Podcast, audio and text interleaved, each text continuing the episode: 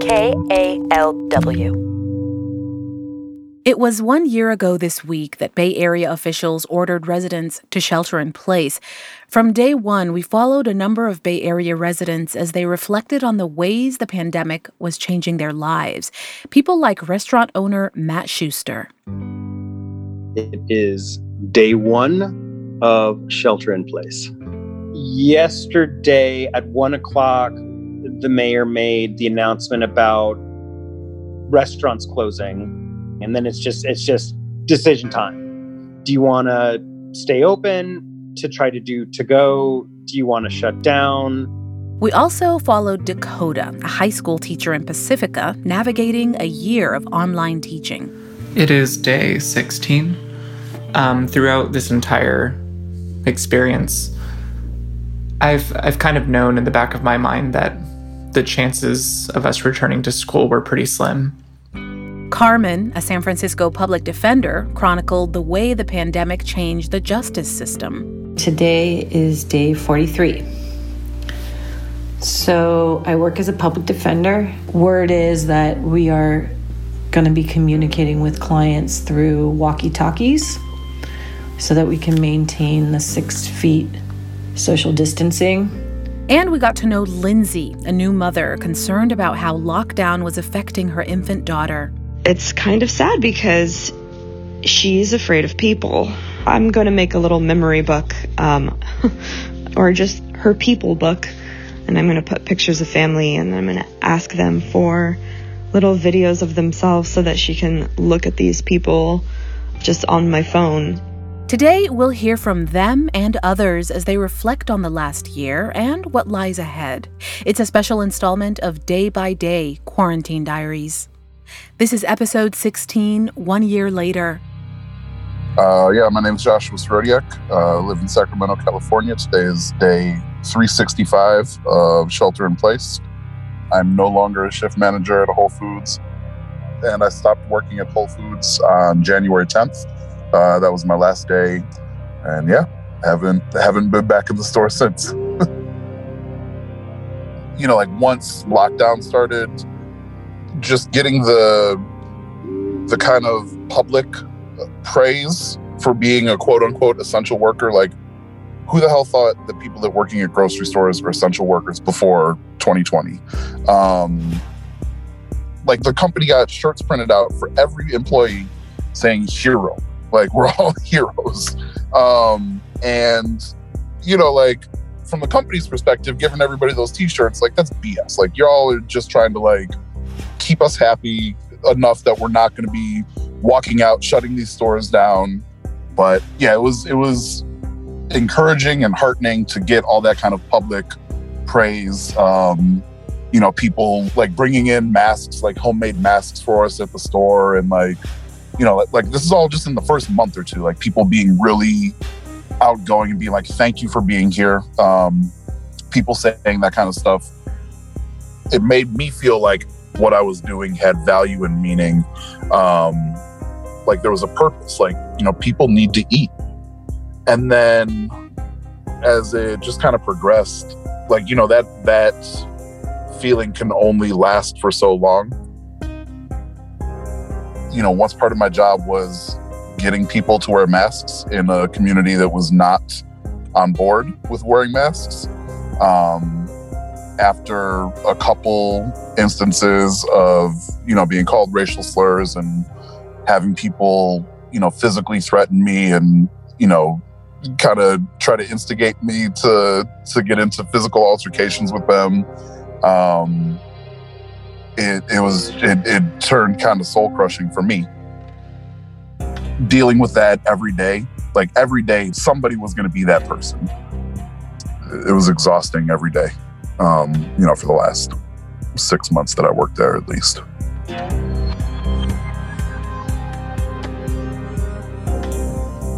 So, hi, my name is Ariel D'Andrea, and we are on day 365 since shelter in place began.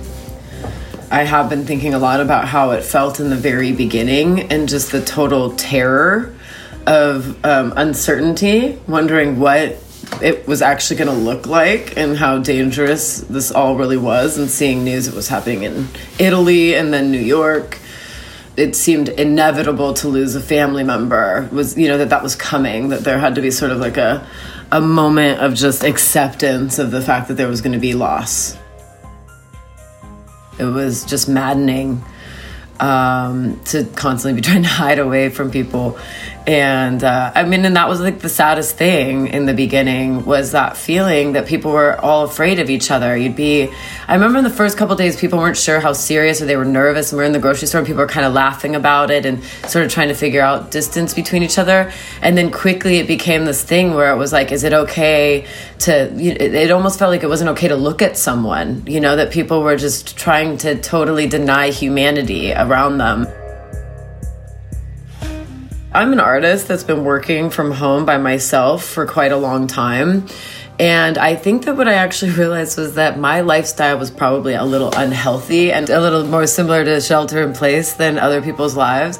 And in hearing people talk about it and focus on it, I think I realized I had to switch up. Um, I know it sounds funny that socializing more, but it wasn't like that, but it was just like integrating more of a balance, yeah, with having people in my life and making sure that I'm like paying attention to isolation as being yeah, a danger to your mental health.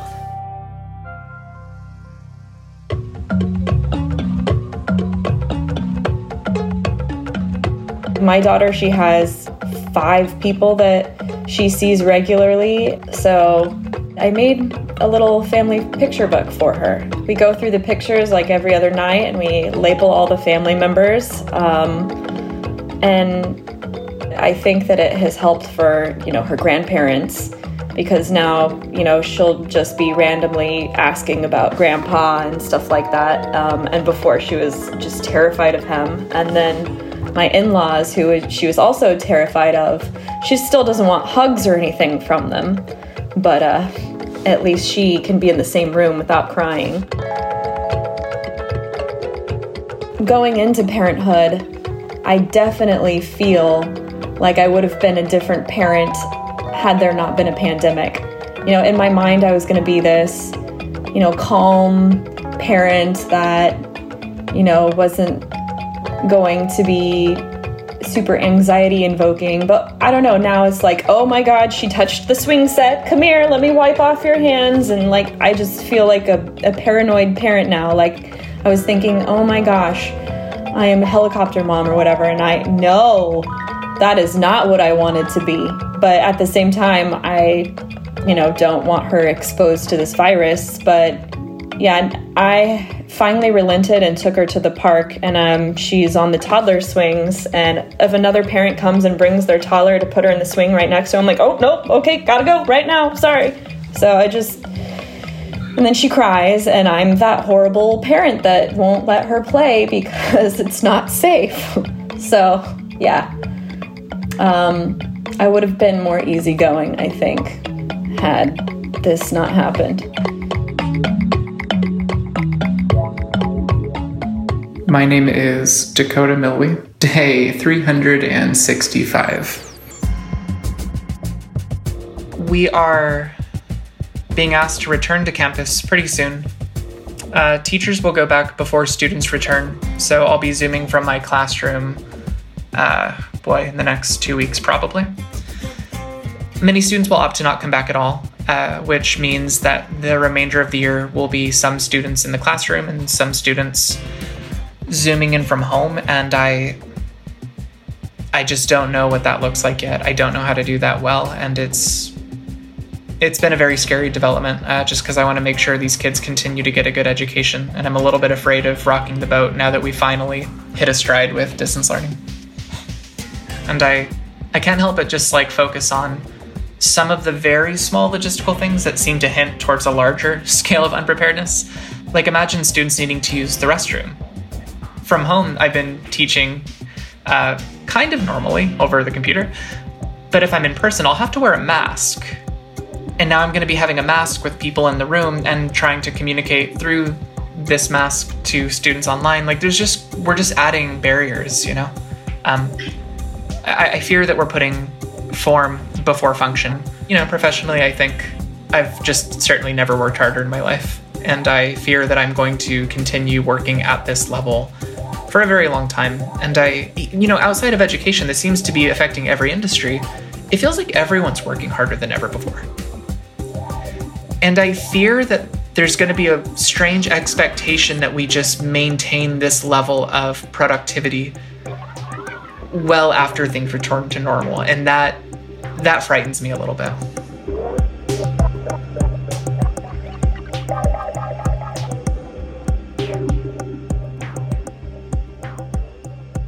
So every other week, I go to school.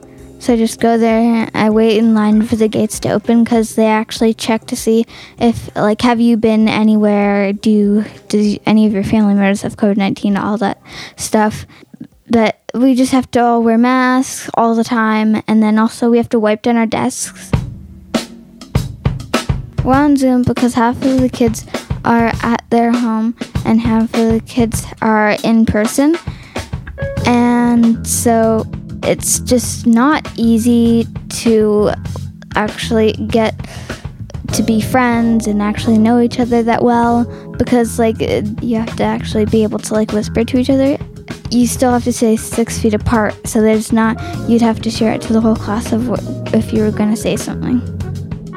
You just like sit there and you don't really you just pay attention. So i guess it's it's similar to zoom when you're on zoom except you're not home and you actually get to see feel what like middle school is like i think that's the only benefit one of the things that, has come out of this year for me is these huge surges of emotion that sort of I think have been repressed all year. And so when I went to pick Sophia up from school, I was standing outside the gate, and the principal sort of ambled along to the gate. And I just remember looking at her and just, I almost broke down. I felt so grateful.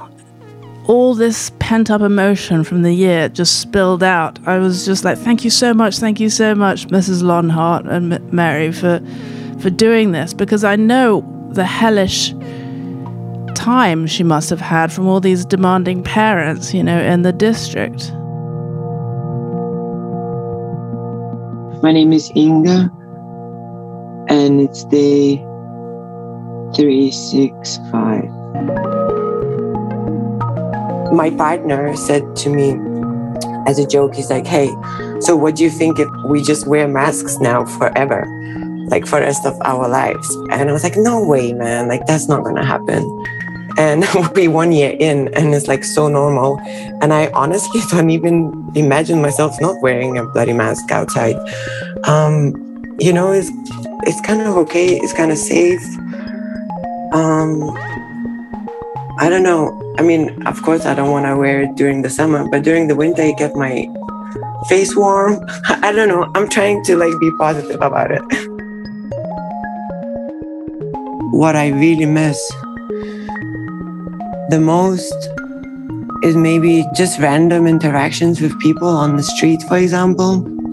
Just like even helping someone cross the street or giving them a lighter. I can't do that. If I give someone a lighter, now they have to keep the lighter. I don't want that lighter back. Someone gave me scissors actually the other day. I asked him, I had to cut something on my car and I asked him for something to cut with. And he gave me his scissors and he's like, just keep it.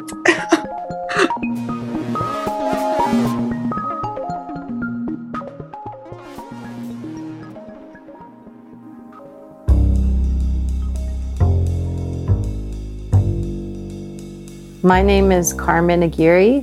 I work at the San Francisco Public Defender's Office.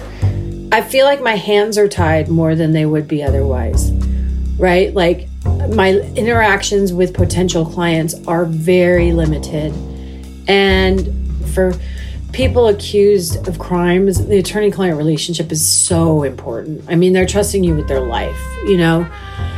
And so much of that trust is built in nonverbal ways. You know, you rely on the fact that your clients see you in the courtroom, especially in this universe that we live in in 2020 in the United States where there's so much like misunderstanding and so many like ways we have to cross into each other's culture and be seen and heard for who we are and not misunderstood for what we look like. I think they say 90% of communication is nonverbal, and then how much of that is really captured in a Zoom call. There's just a lot lost and leaves a lot to be desired. And the place where it gets lost as a public defender is in my relationship with my client and their ability to understand what's going on. And that's hard. That's hard to like help them and then try to like, you know, balance the safety issues and then try to keep them informed and try to keep them feeling calm. You know, that's like so much of it is they're just like anxiety. I was on the phone with a client yesterday that was just, I mean, crying, scared, you know, like just they're getting no information from sitting in the courtroom because they can't be sitting in the courtroom.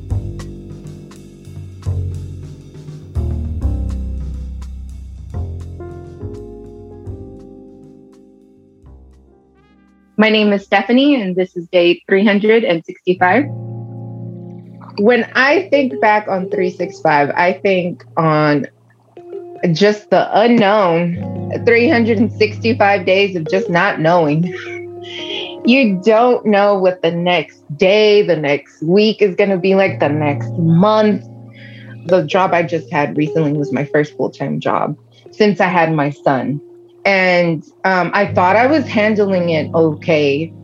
But when I was no longer there and I was forced to be at home, I realized I was missing a lot.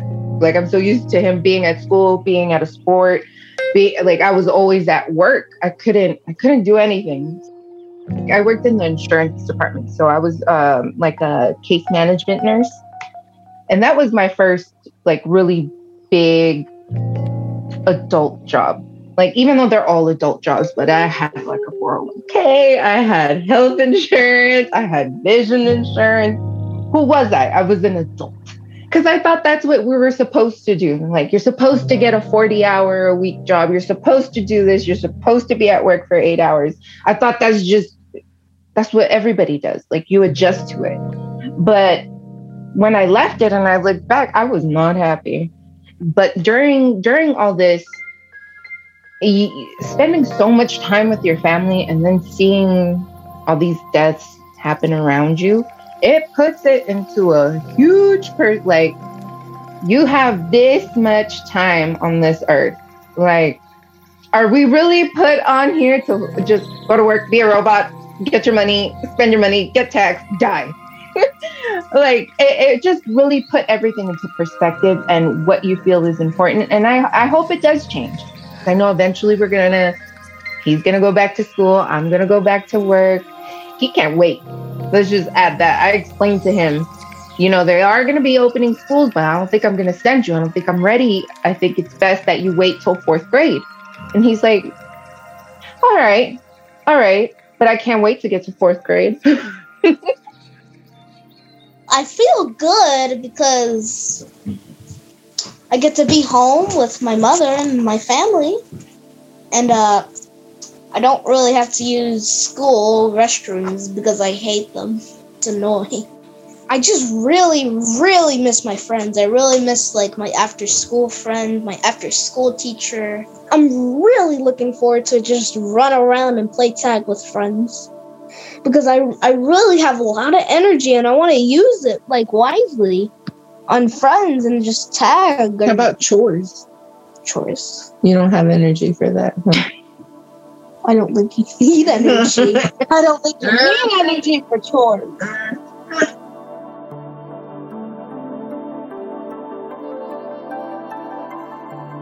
My name is Walter Peranto, and for the last year and before that, I was working at a soup kitchen here in San Francisco.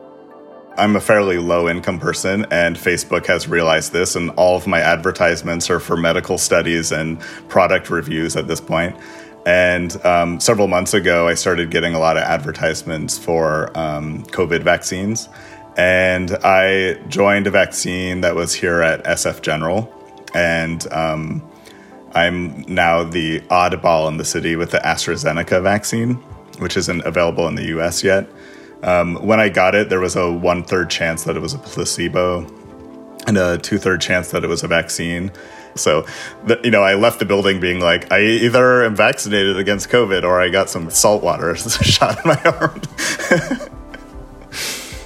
the way that the study is going is that um, when people um, are offered a real vaccine, they will unblind you. So I was unblinded about a month ago and found out that I actually did get the AstraZeneca vaccine, which I did not know for sure if I had it until about four weeks ago.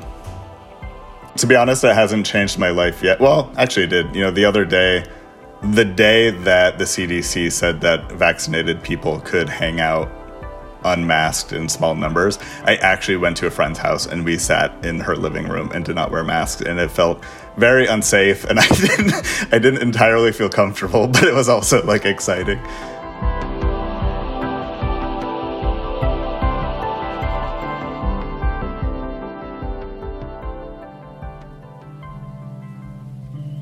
My name is Laurencia.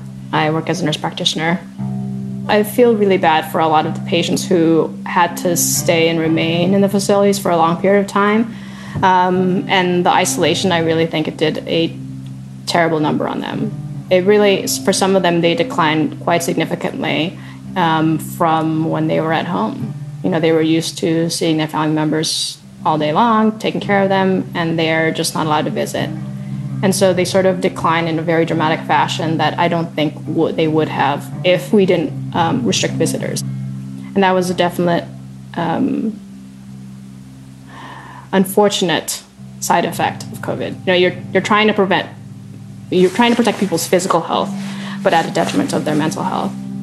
And I, I work in four buildings, and so eventually every single one of my buildings had an outbreak, like small, medium, large, um, at one point in time or another. And so you just sort of get used to it. This is like what it is to live in the time of COVID. I think it's going to be around for a while, and I don't think it's ever going to go away. I mean, the only virus that we've successfully eradicated off of the face of this earth is smallpox. Every other virus we've sort of controlled or eliminated from regions, right? So COVID is not going away. That's why I'm sort of why I'm trying to tell my friends, at least my the ones that have been sheltered at home, like you have to wrap your mind around the fact that this is not going away. It, you eventually have to sort of reintroduce yourself to this new world slowly, gradually with safe activities, especially if they've been vaccinated already. Like some of them are, even though they've gotten the vaccinations, are barely still quite reticent to do anything. I'm, I'm not saying like go out there and hit the clubs or anything, which of course are not open, but like just slowly resuming activities, not just for, you know, bringing back society to a new norm, but also for their own mental and physical health, I think.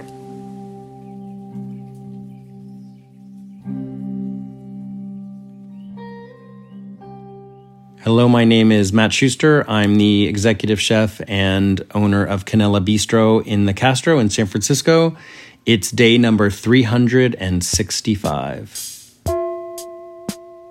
Our business model a year ago was 90% of our of our revenue was in the dining room. People came to us, you know, especially in the last couple years, you know, we were really developing some great catering clients and both of those channels just disappeared like immediately, you know, and then it was only to go. Our model now is like, you know, uh, a bunch of small channels. so, you know, I see our dine in folks as one channel, I see our to go folks as one channel, I see our online store. Uh, as one channel, I see our folks who who are doing cooking classes and wine classes uh, as another channel it really made made you have to diversify which that part was although it is exhausting that part was uh, and is um, stimulating. You know, I feel like we're going to make it. I've still been so stuck in my day to day survival mode um, and day to day planning mode that that I don't know what's going to stick. I do know that that once we do settle down, I would like to take I don't know, like a month off and like and like uh, take a road trip or like you know and really allow my brain to to unswell and to uh, and to think about, you know what, you know what's next. Most of my peers in this industry, we didn't have a good balance before, and those of us who have, you know, been in this every day since the pandemic, that balance has gotten even worse because um, we're all operating on on smaller staff. So, um, so we need to come out of that first to get back into that into that normalizing stage. You know you have your you know your kind of week or two of blowing your steam off and going back out to the bars. And I, I, think once we kind of put the suitcase down from visiting our family and stuff like that we're gonna be we're gonna be like okay what's next you know? So so i just i just can't i can't mentally get there yet you know? Um um yeah i can't mentally get there yet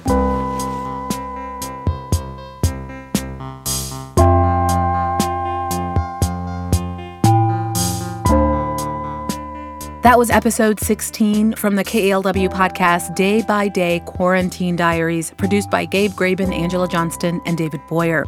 You heard the voices and opinions of Joshua Sorotiak, Ariel Deandria, Lindsay Sherbarth, Dakota Milwee, Sophia Mitra, Sarah Lai Sterland, Inga Petrova, Carmen Aguirre, Stephanie and Julian Saravia, Walter Peranto, Lorenzia Wariastami, and Matt Schuster. Day by Day Quarantine Diaries is produced by KALW. Thanks for listening. I'm Hana Baba.